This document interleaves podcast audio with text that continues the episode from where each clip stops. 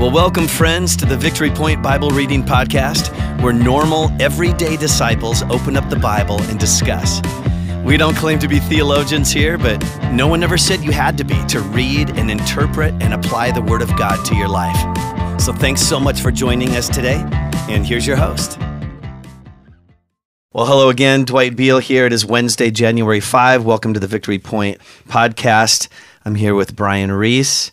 And Brian, what is the story behind how you came to Victory Point?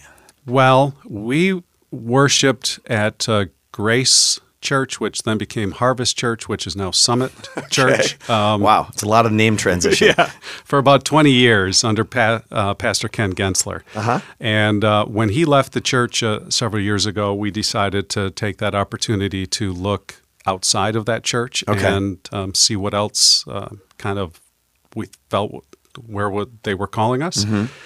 And this was when I was doing a ton of traveling overseas. So literally, Carrie was going to church more without me than with me. Okay. me. Um, and she found Victory Point and came back and and encouraged me to come visit. So when I came to visit, it was it's a completely different vibe of a church than the our previous church, and but that's not in a bad way. It's it's just a, kind of a different focus on you know how to worship and and um, honor our our true God, and I love it. It's it's kind of a more focused on love, more focused on uh, it's. I don't want to go into all the details, but uh, we love it at Victory Point. Well, we love having you at Victory Point.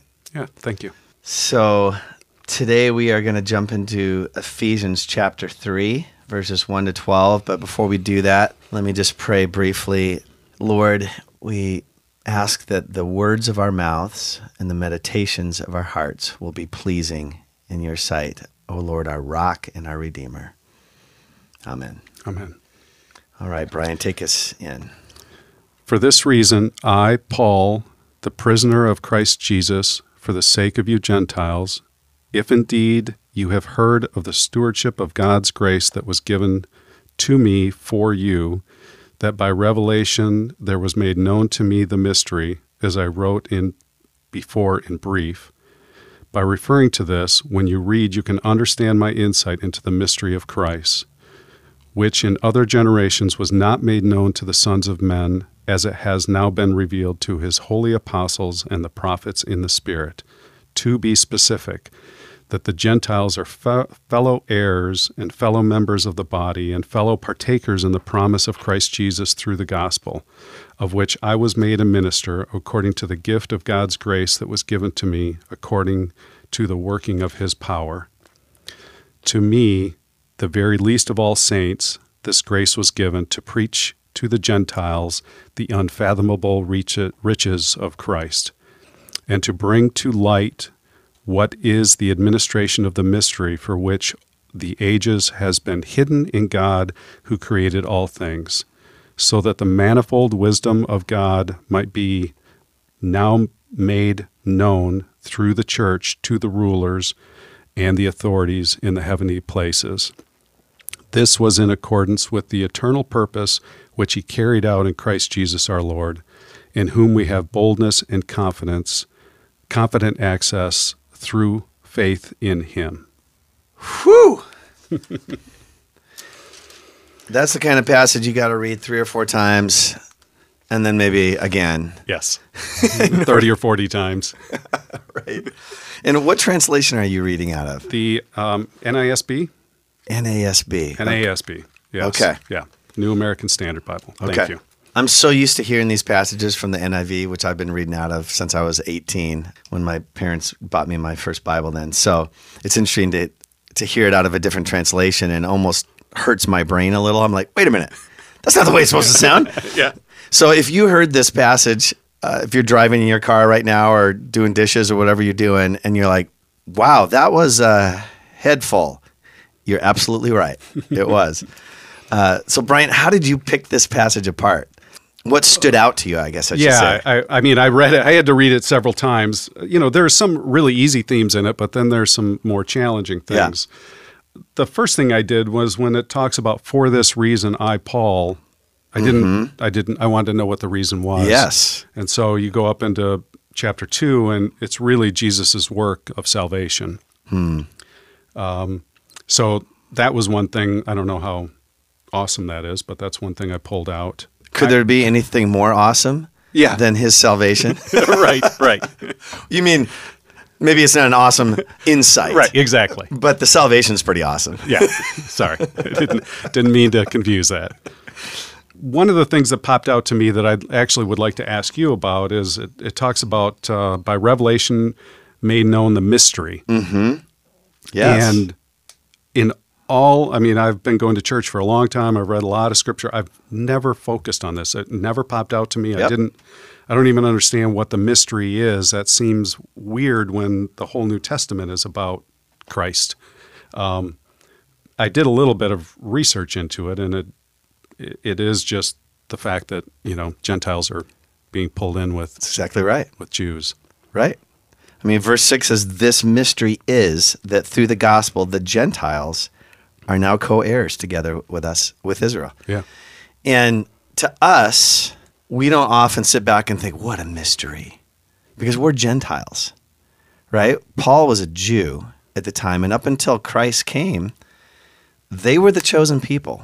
So the fact that this whole thing has been now opened up to the whole rest of the world at that time was a remarkable mystery, yeah, right? yeah, and not just letting us squeak in, you know, and being a lesser member of heaven with the Jews, but mm-hmm. to be co-heirs, That's right.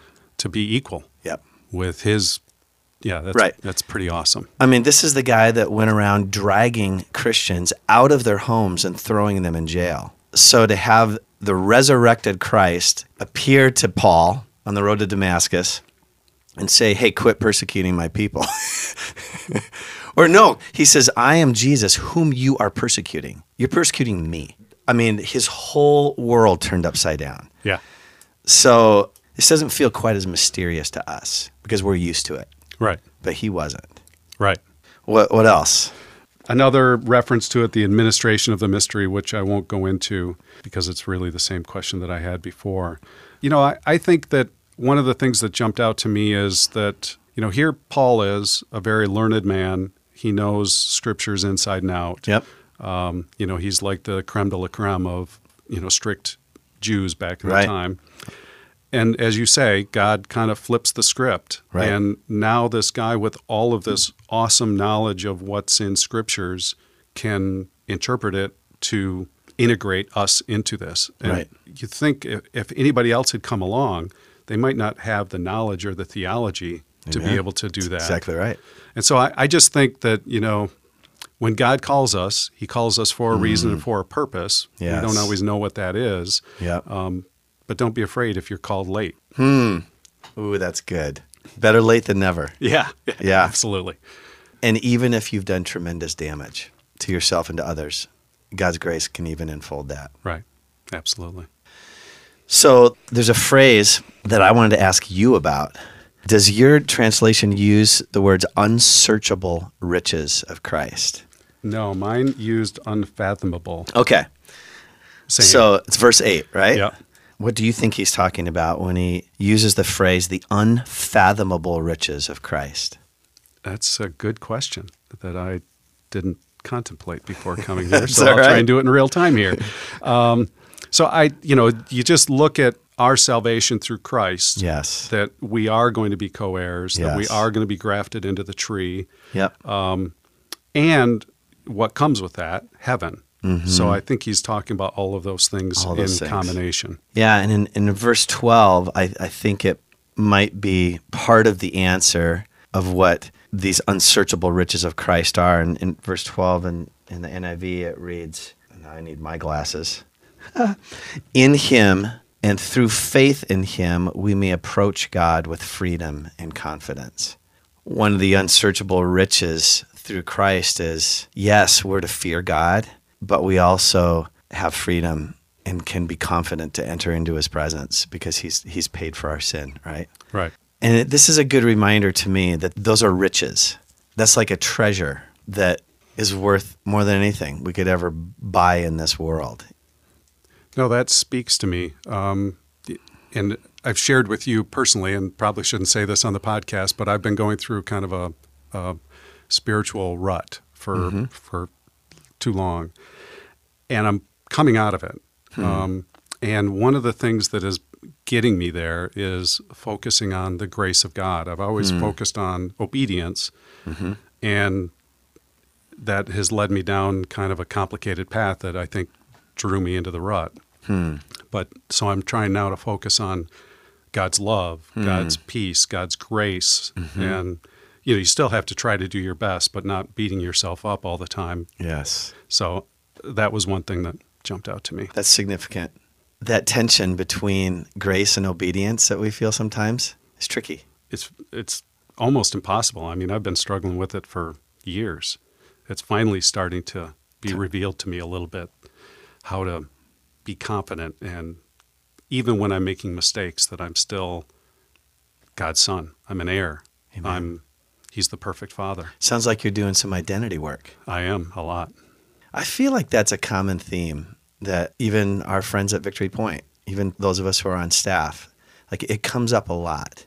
It seems like the Holy Spirit is showing us the importance of knowing who we are and whose we are. And once we get locked into that, we're going to live this life more victoriously and more joyfully. Right. And not out of some obligation, but out of reverence, Mm-hmm. not of love. And that's where I think I had screwed things up a little bit. Okay. This is foreshadowing to Friday. We'll be out of Mark 1, you know, of where the the heaven opens and the dove comes down and Jesus hears the voice, "This is my son, whom I love and I delight in him and I'm well pleased." Before Jesus ever performed a single miracle, before he launched out in ministry, it was like he got that identity piece secure. I don't know if Jesus needed that or if that was more for the benefit of those who were listening, you know, or more for our benefit. Yeah. Because I think he probably was pretty set in his identity. Yeah. But it's powerful. And that was just before he, he went into the wilderness. And you it sounds like you've kind of been in the wilderness I have for a while. for too long.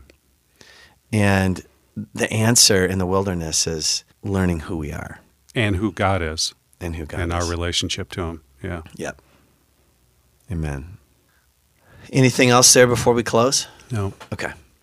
All right. Well, listeners, pray that you, along with the Apostle Paul and along with Brian and I here in the studio, that God will help us to grasp the mystery of Christ and the unsearchable riches of our salvation in Him. Amen. Amen. All right. See it. Well, thank you for joining us today for the Victory Point Bible Reading Podcast.